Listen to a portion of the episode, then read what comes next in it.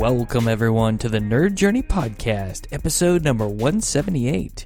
We're joining you every week to talk IT career progression and bring you the advice we wish we'd been given earlier in our careers. I'm your host, Nick Korte, at Network Nerd underscore on Twitter, joined by my co host, John White, at V Journeyman. Hey, John, how's it going? Doing great, Nick. Hey, uh, I just want to remind everybody that we are both pre sales technical engineers with backgrounds in IT operations, and we hope our career discussions will be vendor neutral, relevant across disciplines, and remain timeless. If you're enjoying our content, please drop us a positive review on Apple Podcasts or wherever you are subscribing and listening to us. And if you want to get in touch with us, tweet or DM at Nerd Journey. Ultimately, we're just two nerds on a journey. A journey to career enlightenment. So let's take a trip. Awesome, John. Thanks for that. This is episode 178 and marks part two of a discussion with Stephanie Wong, who is the head of developer engagement at Google Cloud. So let's recap episode 177, which was part one of our interview if you missed it last week. We talked a little bit about Stephanie's path into technology and some of the internships she was a part of, which are fascinating if you haven't heard about them. She was in the class of program at Oracle, got into pre sales and then post sales. And then she did something really interesting and said no to her dream company, Google Cloud. You'll find that she did get an offer for Go- from Google Cloud for the role that she wanted, and we also talk about her path into this arena of content creation. John, what are we going to talk about this week? I just want to say if you haven't listened to episode 177, I highly encourage you to go back and listen to it because as good as your recap was, like the actual conversation with Stephanie was just amazing. What a treat to talk to her. Um, and a treat to listen to the episode back again. I think the thing that I want to have people like maybe listen out for is our discussion about that generalist specialist divide again. Like that's come up again in a completely different context than it normally comes up. So just really fascinating to hear that that pattern pop up. We also dive into traditional backgrounds and untraditional backgrounds in a different way in this episode too. So listen for that. Yeah, yeah.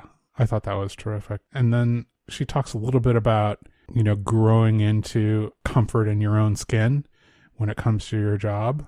I I thought that that was pretty cool. And then I think there was a there was like one last thing that you you pointed out to me that was kind of kind of neat. What was that again? We're also going to hear some advice for the high school students out there who are a bit confused about what they should do. So, whether you're a high school student listening to this, someone who's in college fresh out, or a parent of one of those folks, listen carefully. All right. Um, let's not delay any further. Let's uh, listen to part two of our discussion with Stephanie Wong.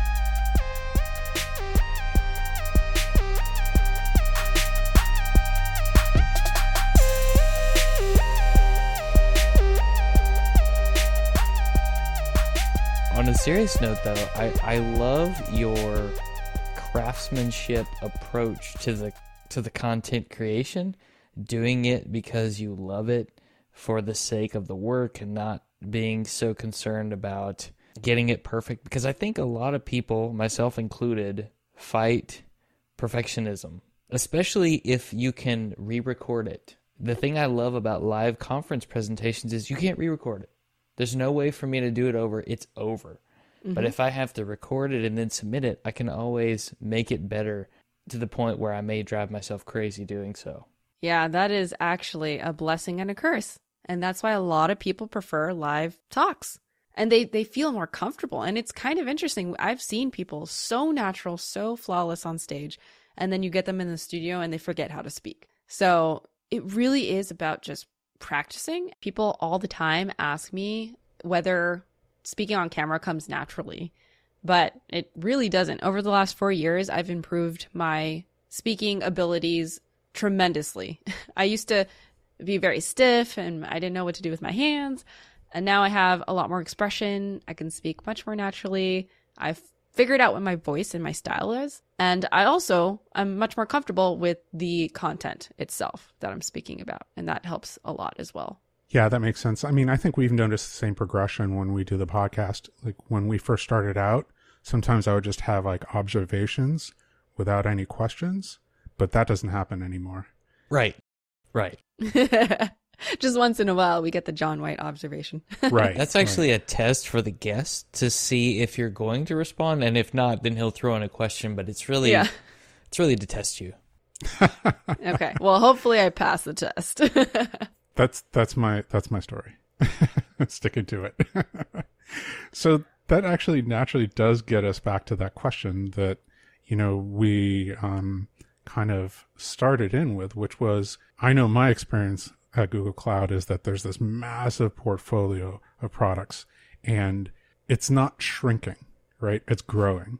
You could be an expert at everything, and then tomorrow a company's been uh, acquired and their product is now in the portfolio or something new has been launched. So, how do you stay on top of that, or do you, or do you have this like fear, you know, constantly of being asked to like be an expert at something that you've never heard of? I get asked this question all the time, and my opinion of it has changed.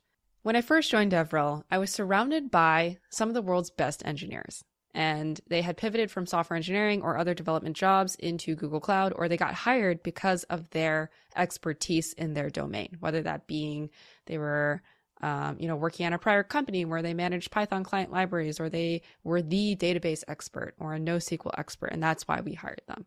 So for someone like me who was always a generalist, walking into DevRel, I felt so many shortcomings and a massive feeling of imposter syndrome.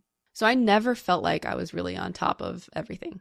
However, this team was very different than the rest of DevRel because the whole point wasn't to hire people for their expertise. The point was that we hire people for, yes, their technical acumen, but more importantly, their ability to execute content for developers quickly and effectively. And that was what we were trying to build from the ground up with a very strong culture. So looking back on it, my expertise isn't a particular topic or a technology, but it is the ability to distill these complex topics across the board for technical content creation. So I, I, would say that is my specialty. And so I want people to realize that you don't have to have a specialization in the traditional methods that you might think of in tech. Like there is a whole world out there where you can have a specialization in tech that doesn't fit within the box that you see out there, right? It sounds like they are trying to get people who are good teachers and know how to meet the audience where they are. That's what I thought of. Oh, yeah. That's exactly what it is. That is exactly what it is. And that is a skill set that's not just in my team. That's for sales engineering. That's for a lot of roles in tech. Uh, if you can get good at that, you can be successful in almost any organization or, or role, actually, I think. And the other thing I'll say is that I had to come to the conclusion that that being an expert in one domain isn't me. Like I can do it, and there are plenty of people who want to be more specialized, so they will naturally gravitate towards those roles. But for me, I truly enjoy being a generalist and I think I'm great at it. And that's the direction I want to go. And I'm going to, I'm going to double down on that. The way I stay on top of things is being okay with, you know, staying on top to the extent that makes me successful in my role. And if I need to go deeper in an area, I can spend the time to do that or I leverage the expertise of other people. So really knowing your, your resources around you and the network that you have at hand is a powerful skill. So fascinating. It it actually speaks to something that we've talked about and covered before, which is the kind of generalist specialist divide. And one of the conclusions that we came to was, you know, those terms can kind of lose their meanings. I remember when I was first leaving IT to, to kind of focus on VMware technology, for example, you know, one of the things I was concerned about was not being a generalist anymore and just being a VMware specialist. And then when I showed up at VMware, I realized I was going to be a VMware generalist. and there were, there were specialists, you know, at VMware and specific VMware technologies. And then, you know, I was like, well, I'll bring in a networking specialist for that. And then sometimes those networking specialists would say, well, I'm actually kind of a networking generalist. Like mm-hmm. if you are, you know, worried about like network audit, then there's a specific person for that or, yeah. you know, firewall rule. It, it just goes on and on and on and to more and more granular things, you know, until you're at the most granular level. And, and that person might say, well, I'm, I'm not the developer in that thing. You know, I'm just, mm-hmm. I'm just, you know, the person who implements it. If you really want to talk to a specialist, then you have to talk to somebody who's writing code to implement those things. You know, it's like, it just, it doesn't end, right? Yeah. And that's why I think it's even more important to remind yourself of what you actually find interesting. Like, what do you care about? And just focus on that. If you want to learn more and you want to work towards a job that requires you to learn more, then, then do it that's great. Just don't try to compare yourself to other people who might actually have more experience in that area. Um, that's something I really had to fight when I was in DevRel because again, I was surrounded by people who were experts in one thing. And the ways that we were getting measured were very different than how DevRel has been doing it for years. You know, so we had to define new metrics. We had to define how valuable our work was in comparison to their work. So it was a whole years of building my credibility and proving to people and engineers that what I did was really valuable for our developer audience.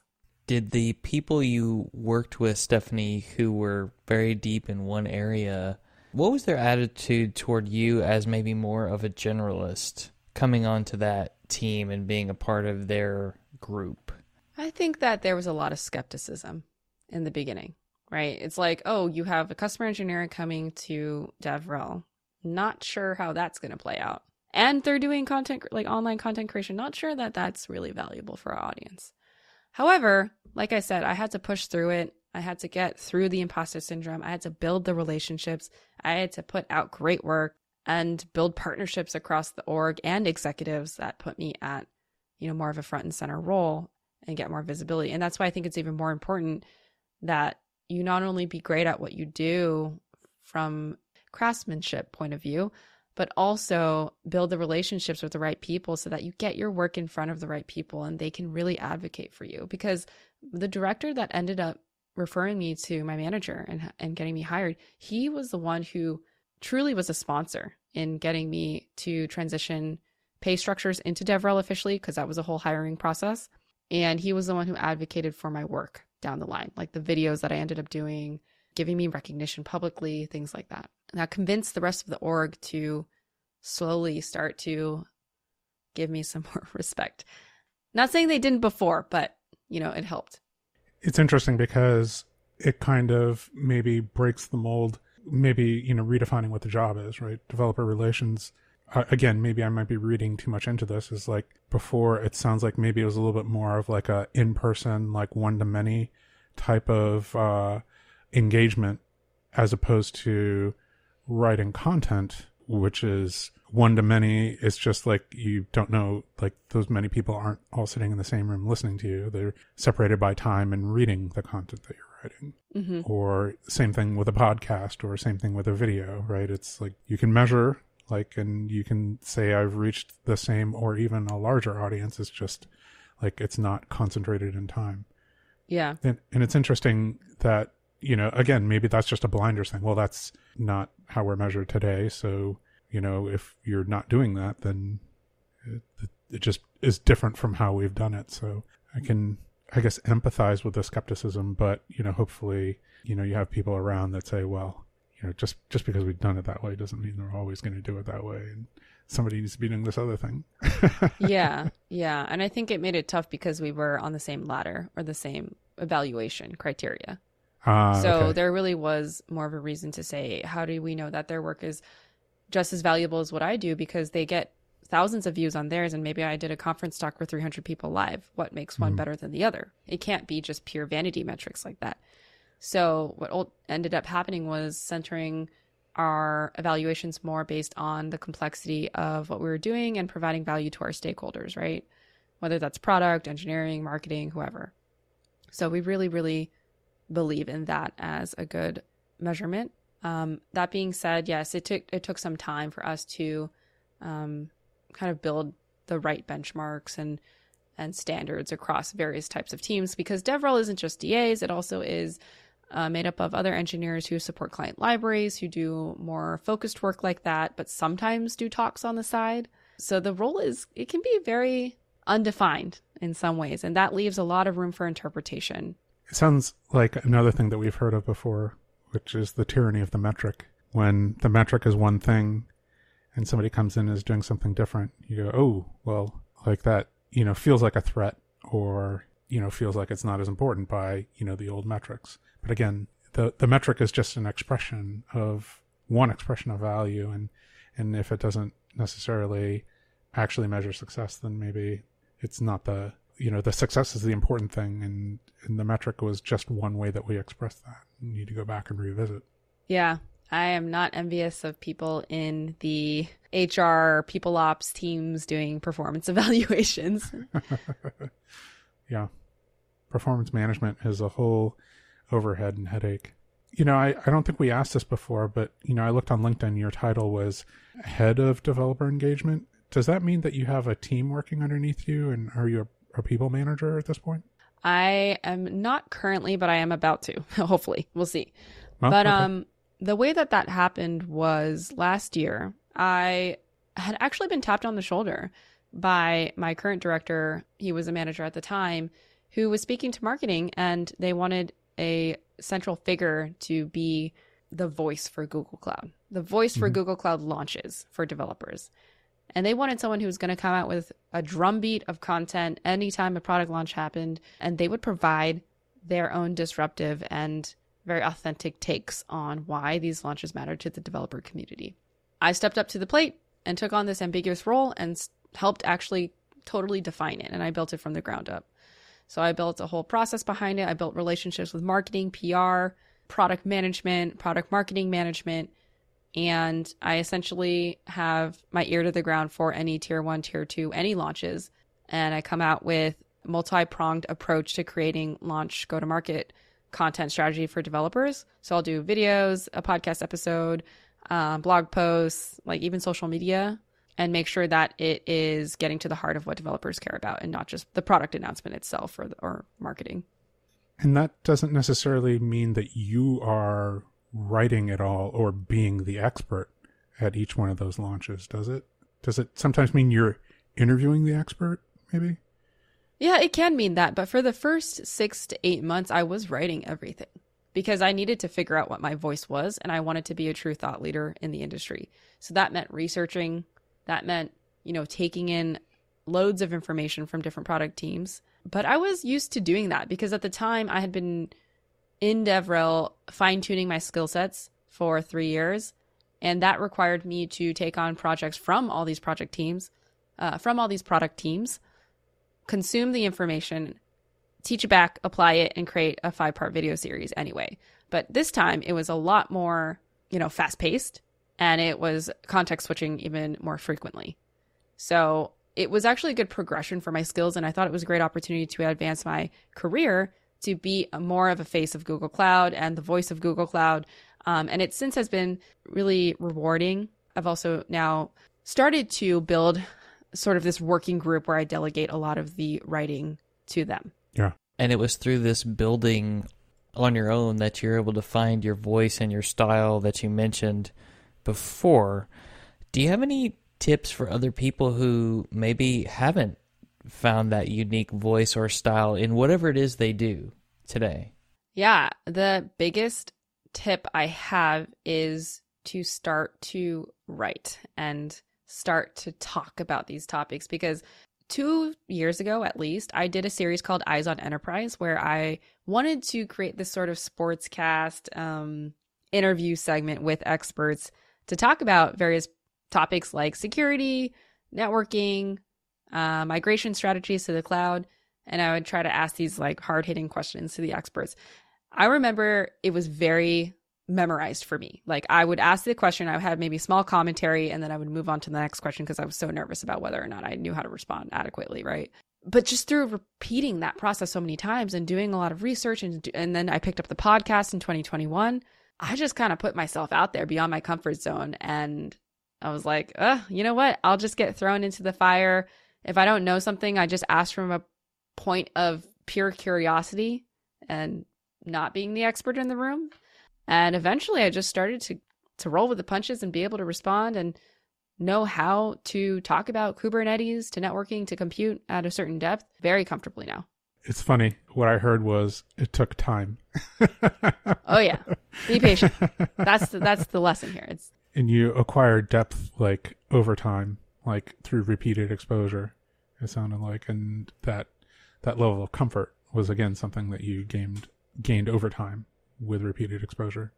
Yeah, and I don't know if you know this strategy, but even for folks in universities and schools or just anyone learning, when you read a book or you read a white paper, consuming the information the first time, you're only going to retain like 20% of it, right?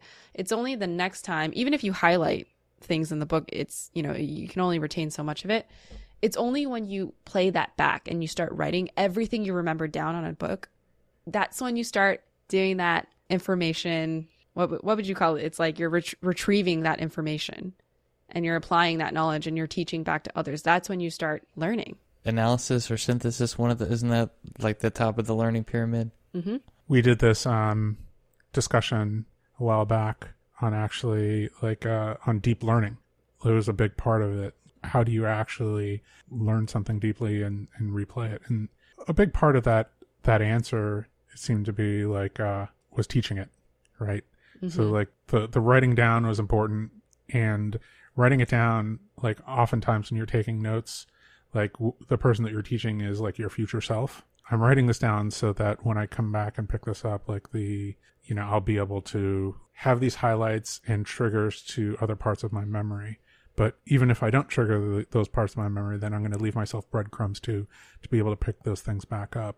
Mm-hmm. And eventually, you progress to not just teaching yourself but teaching other people until until you do that like you know it's, it's really difficult to to say like oh I'm, I'm an expert at at this thing or i have like deep knowledge of this thing if you can't explain it to somebody else. Exactly.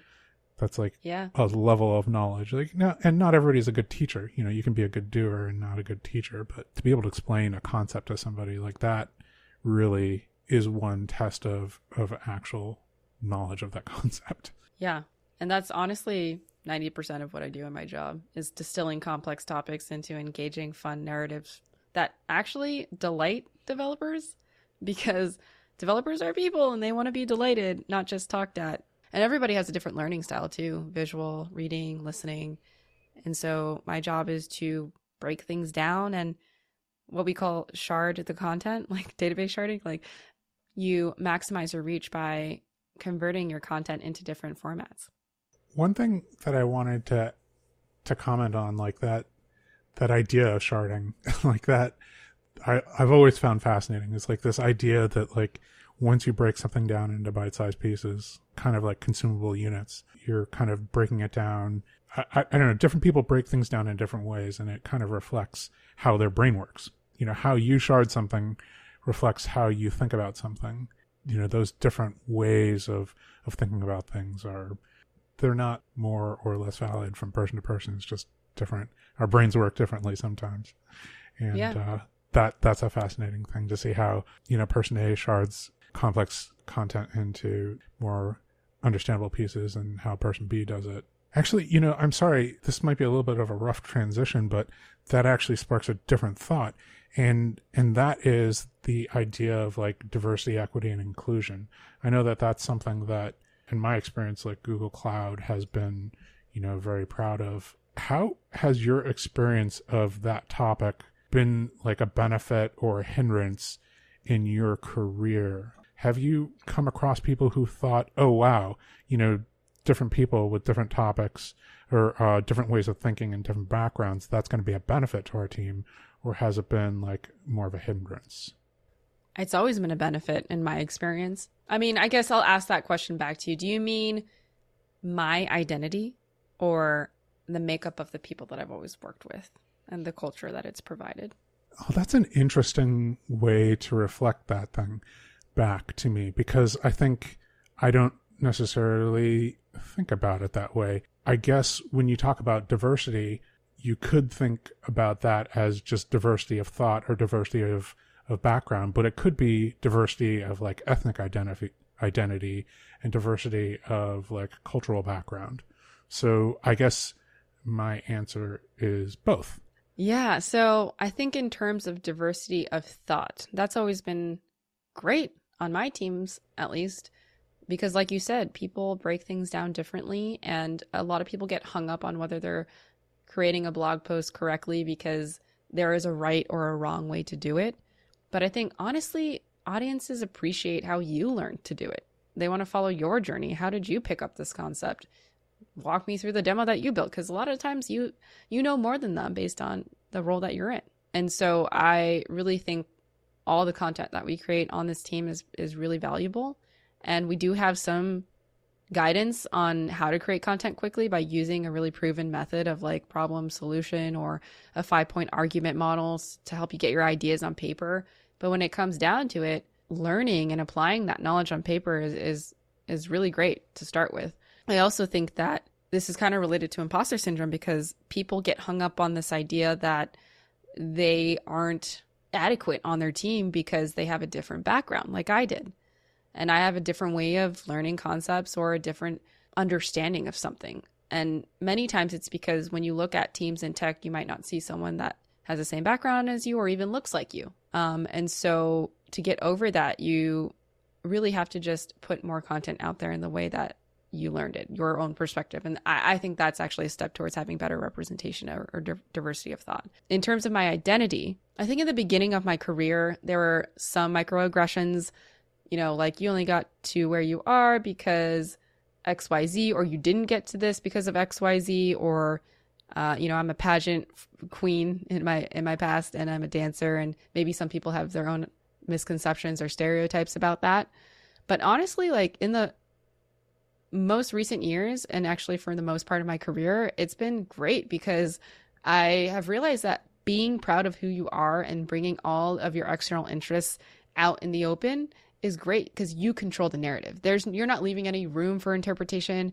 You're not letting anybody have their well, they can have their own opinions, but they might not say it to you because you're controlling the narrative externally. So I am just loud and proud about my dance background and my pageant background because I think it's so important to showcase to other people that they can be multidimensional people in tech, especially for women, especially for women of color. That's the way I see it, and I think it served me really well. I will say, when I first joined engineering, I was very scared that that background would not help me because I had to look and act like a stereotypical engineer who's like very like heads down, serious, like coded, and that just like wasn't really me at my heart. And so for the longest time, until very recently, I felt like I needed to change who I was. So I'm going to ask if this is an appropriate analogy um, because I've come across that exact same thing in dance. People think when they're learning how to dance or, you know, learning something that they need to look a certain way. And so they will take on what they think that person is supposed to look like when they're doing that thing. In this, you know, analogy, dance. I think that hip hop dancers look and act like this. So when I try to do that thing, I will start to act and look like what in my mind that group looks like. At least in my observation, that exact same thing, that thing happened in swing dance, right? Oh, my vision of somebody who is a professional swing dancer looks like this and they act like this. Therefore, when I'm learning this, I will look and act like that. This idea and stereotype that they have in their mind. So, is that a little bit of what you're talking about when looking and acting like a developer? Yeah. I mean, it was part, there's a couple angles to it. It was the technical component. Like, I, okay, I need to learn these skill sets and I need to be great at programming in at least one language proficiently uh, or advanced. And I need to truly enjoy doing live demos. I need to go do live talks. And all of my content needs to be level 200 or, you know, more. You know, I also didn't feel that I could like be super fashionable at work because I was like, oh, I need to be like a serious engineer who like fits the part and wear like zip up hoodies and all of that. So like the first year or two I was in DevRel, I like dressed down. So it was like those two aspects of it, like looks and the job function itself. I can imagine that. It's not a perfect analogy. Dance never is a perfect analogy. I try to make it a perfect analogy though. Depends how well you want to master a skill, right? Like if you want to be like somebody in the role that you look up to because they are good at mastering how to, I don't know, do like some migration with zero downtime. Like you there are certain skills you need to do artfully and and and well. So I think from the dance comparison it's like if you're going to be a ballet dancer, there is a right or wrong, wrong way to do something, right? But if you're going to be a freestylist, like maybe it doesn't matter so much, right? So I think you got to just kind of evaluate what is important to the goal that you have in mind. Well, imitation probably is always the first step, right? And it's just, I would say, maybe early on, most people don't actually have the knowledge to know exactly what it is that they should be imitating, right? They, they're imitating a stereotype in their brain and they don't know exactly what to imitate. And so, like, early on, maybe what you're actually learning is what you should be imitating. And then, like, as you get more advanced, that's when you get to throw your own variations and flavors in. Yeah. So, and then at the very end, you become an innovator. So, imitation, variation, innovation. Yeah. Well, yeah, that's like You're right. that's like the musician who starts who grows up on someone else's songs and then they start writing their own. Yeah, I think I'm in the the third phase now. Like I've gained enough credibility. People aren't really raising their eyebrow at my work as much, and so now it's like I I'm less afraid to be who I am and dress up when I want to and be proud of my pageant experience and my dance and bring that to the table every day. I mean, I, I'd like to say that I have don't always done that, but there was a, a period of hesitation there until I was sure that I had proven myself, for better or worse. Are there some ways, Stephanie, that you would recommend folks like John and myself and others listening who can be allies of people who are different than us so that they feel safe to be who they are, you know, at work and otherwise? This is why I always tell people to always be authentic and and don't be like me. Don't be afraid of your passions, your interests, your identity because like I said once you control the narrative from the get-go, it leaves little room for interpretation or their own ways of seeing you. So if you can just do that from the beginning, then that's how you change the conversation. And I do think cloud or tech as an industry is changing. I think cloud is very welcoming and very open to people of different backgrounds, non technical backgrounds, people from different parts of the world. All the stereotypes that have impacted our perception of technology and our ability to break into it are starting to change. And I attribute that to all of the people that are are extremely open about their journeys into tech and to this podcast as an example too it's it's such a young industry, right? The the industry is so young that it can't afford to be staid and stodgy. Maybe that that is uh, my comment. The organizations that are succeeding have to throw away that part of you know even if they have the instinct to do that, they you just can't afford to do it and be successful. You can't say you know we're only looking to hire people with 30 years of cloud experience because yeah, that doesn't exactly. exist.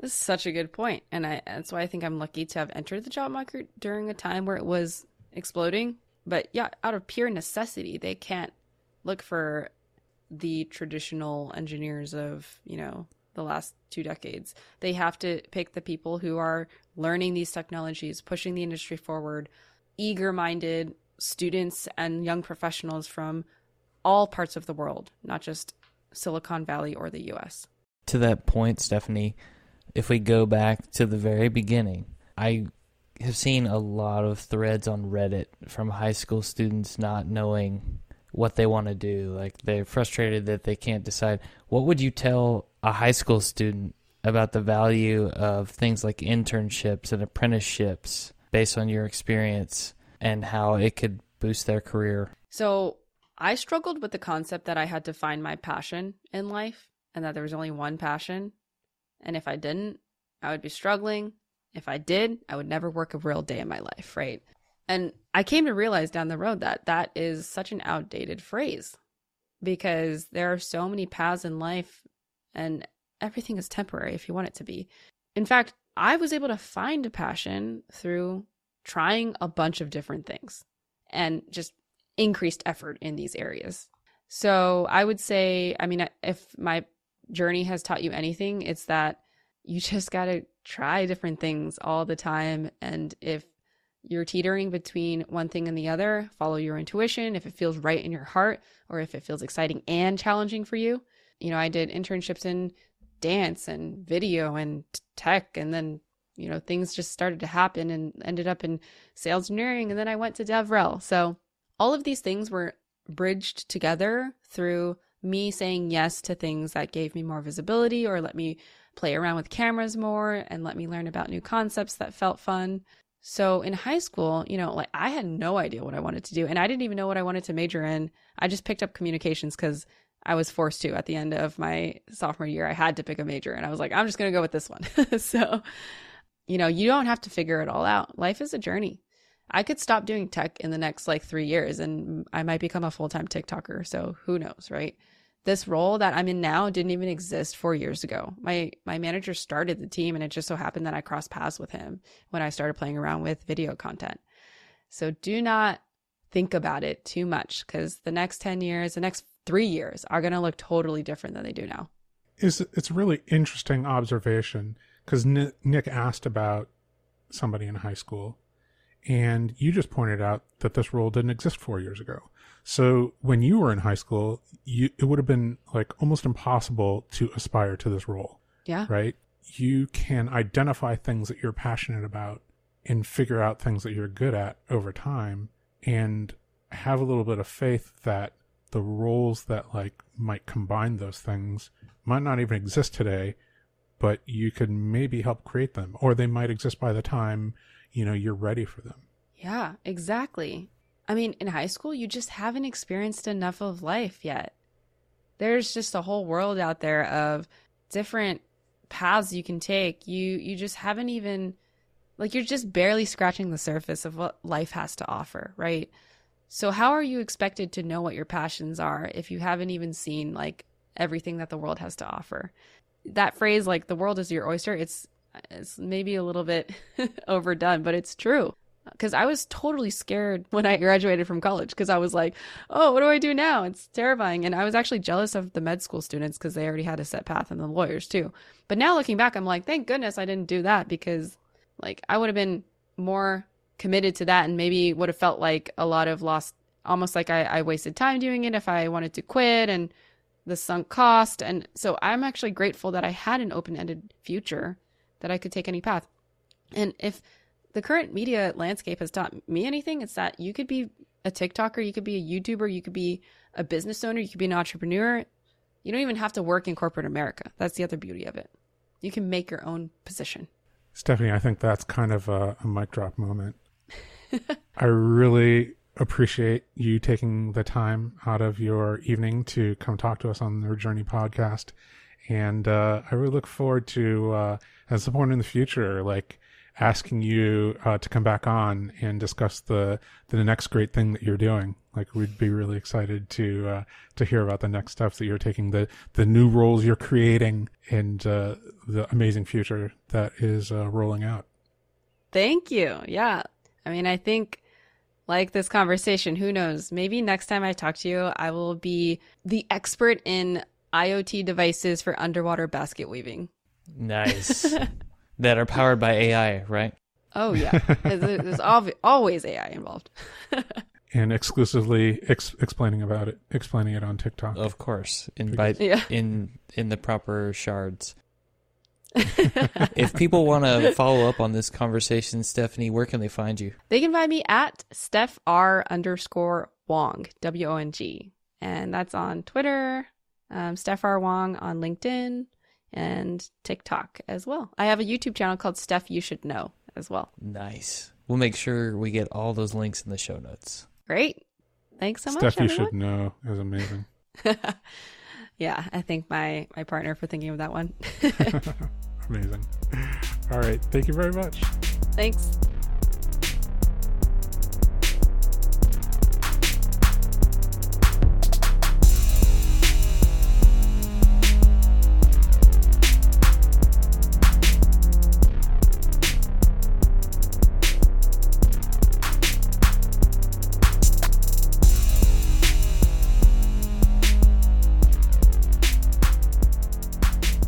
Well, Nick, I thought that that was a fascinating uh, conversation. Absolutely. I really hope that we get a chance to talk to Stephanie again uh, and just keep that conversation going. I thought she had something just, you know, fascinating to say about finding your own voice by just doing the thing and working out, you know, the awkwardness and and the things that you don't know in the process of doing the thing. There's no way that you can kind of at least my takeaway from that was it's probably not possible to find your voice by just practicing. You actually have to do the thing like, you know, in public, you know, live, you know, in production to to figure out like all the things that you need to work out, the the rough edges that you need to sand off. I don't know if that's what you heard, but uh, that's what I heard.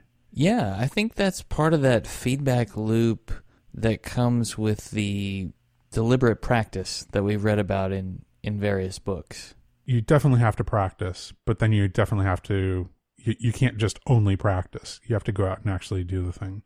You have to play in the tennis tournament. You have to go out and shoot an actual round of golf. You have to. Uh... Bless you for using a tennis analogy, sir. Did you just do that for me? I just did that for you. Thanks, man. I also th- found it interesting to hear about her experiences with you know bring, bringing a diversity of voice and background into that developer engagement team. You know, maybe having people have you know some slight skepticism you know about her background in the job because she wasn't a professional developer, but then being able to bring something to that. You know, because not everybody has to have the same background in order to bring value to a position. Yeah, breaking down some of the stereotypes of what a person in job XYZ should look like. Yeah. And then obviously, you know, we had a, a really good discussion about um, analogies from dancing. So, well, yeah, it wouldn't have been complete without that. I mean, that's what made the episode for me. I think that we need to just go out and find more people with technical careers who also have a background in dance because that that is the strong common thread that I'm starting to hear. Yeah, absolutely. Speaking of common threads, I, I have to share a really cool story if if you don't mind. Yeah, please. So as as I was working on the edit for this interview, we were we were out of town at my wife's friend's house, staying with them for the weekend. And so my daughter, twelve years old, and her best friend, same age, were hanging out close to where I was. My daughter comes out over and asked what I was doing, and I had Audacity open. And what are you doing?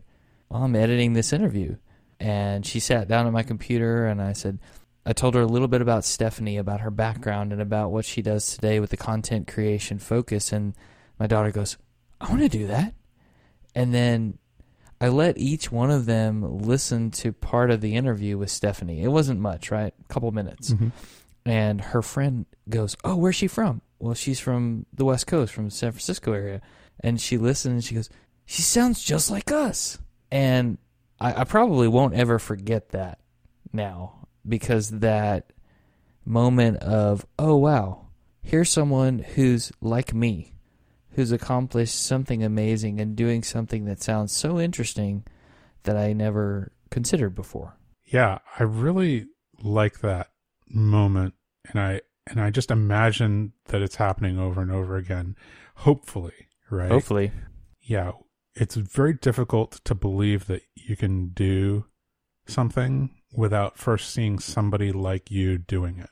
Mm-hmm. So like that's a, you know, a very important part of diversity, equity, and inclusion is you know finding the people who can um, from diverse backgrounds who can do the thing to kind of welcome in and show to everybody out there that they are welcome to to apply for that position too and and that you too can have a job like this. I was just excited that two 12 year old girls got excited about something that i was doing you know 41 year old nerd. Yeah i hear you i hear you. Like I, I want my daughter to think about you know a technical career as a real possibility. I'm looking forward to her listening to these podcasts 18 years from now and uh, having the light bulb turn on. That might be too late. 12 years from now? Yeah that makes more sense. Well here's what i'm thinking. Why don't you just have them on repeat in in her nursery? There you go.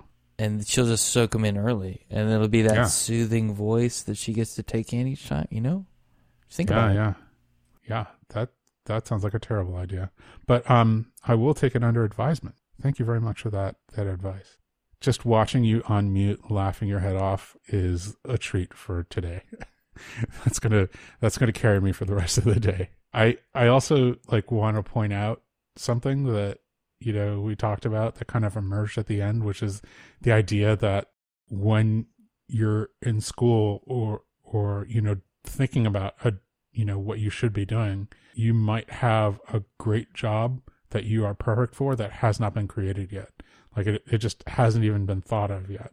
And that idea kind of like buoyed me as well, you know, like there's there's a lot of stuff out there that, you know, we could be good for that just, you know, that pattern hasn't emerged yet. We just have to acquire skills, strive for excellence in whatever it is that we're doing and and keep dreaming in bands, you know, because we don't necessarily, you know, the job might not have been created, or we might even not know about the job that we're perfect for, you know, and there's somebody out there that's uh, looking for us to do it. So that, like I said, kind of buoyed me. I dig it, man. And sometimes your specialty isn't necessarily some deep technical expertise in one area. Sometimes the specialty is being a generalist. I love it. I love it. Yeah, yeah. That idea of like what you're good at is going out and like synthesizing information very quickly and making other people uh, really excited about that with your you know explanation and exploration of those topics. Fascinating. That was super exciting or maybe your expertise is just making a great observation to see if the guest responds instead of asking a question right? Well in that case i have that skill in spades. Oh man I think that's everything we had planned. Anything pop into your mind while we chatted? Nope, uh, nothing else from me. But I do want to remind people again that uh, we'd like them to subscribe and give us a positive review on Apple Podcasts or wherever they happen to be listening. Um, we want to know if you're if we're being helpful, and we're always looking for interesting questions to ponder. We're collectively on Twitter at Nerd Journey, so feel free to reach out to us there. And don't forget to smash that subscribe button. Farewell, listeners. Tune in next time as the journey continues. I'm Nick Korte at Network Nerd underscore for the one and only John White at V Journeyman, signing off. Adios.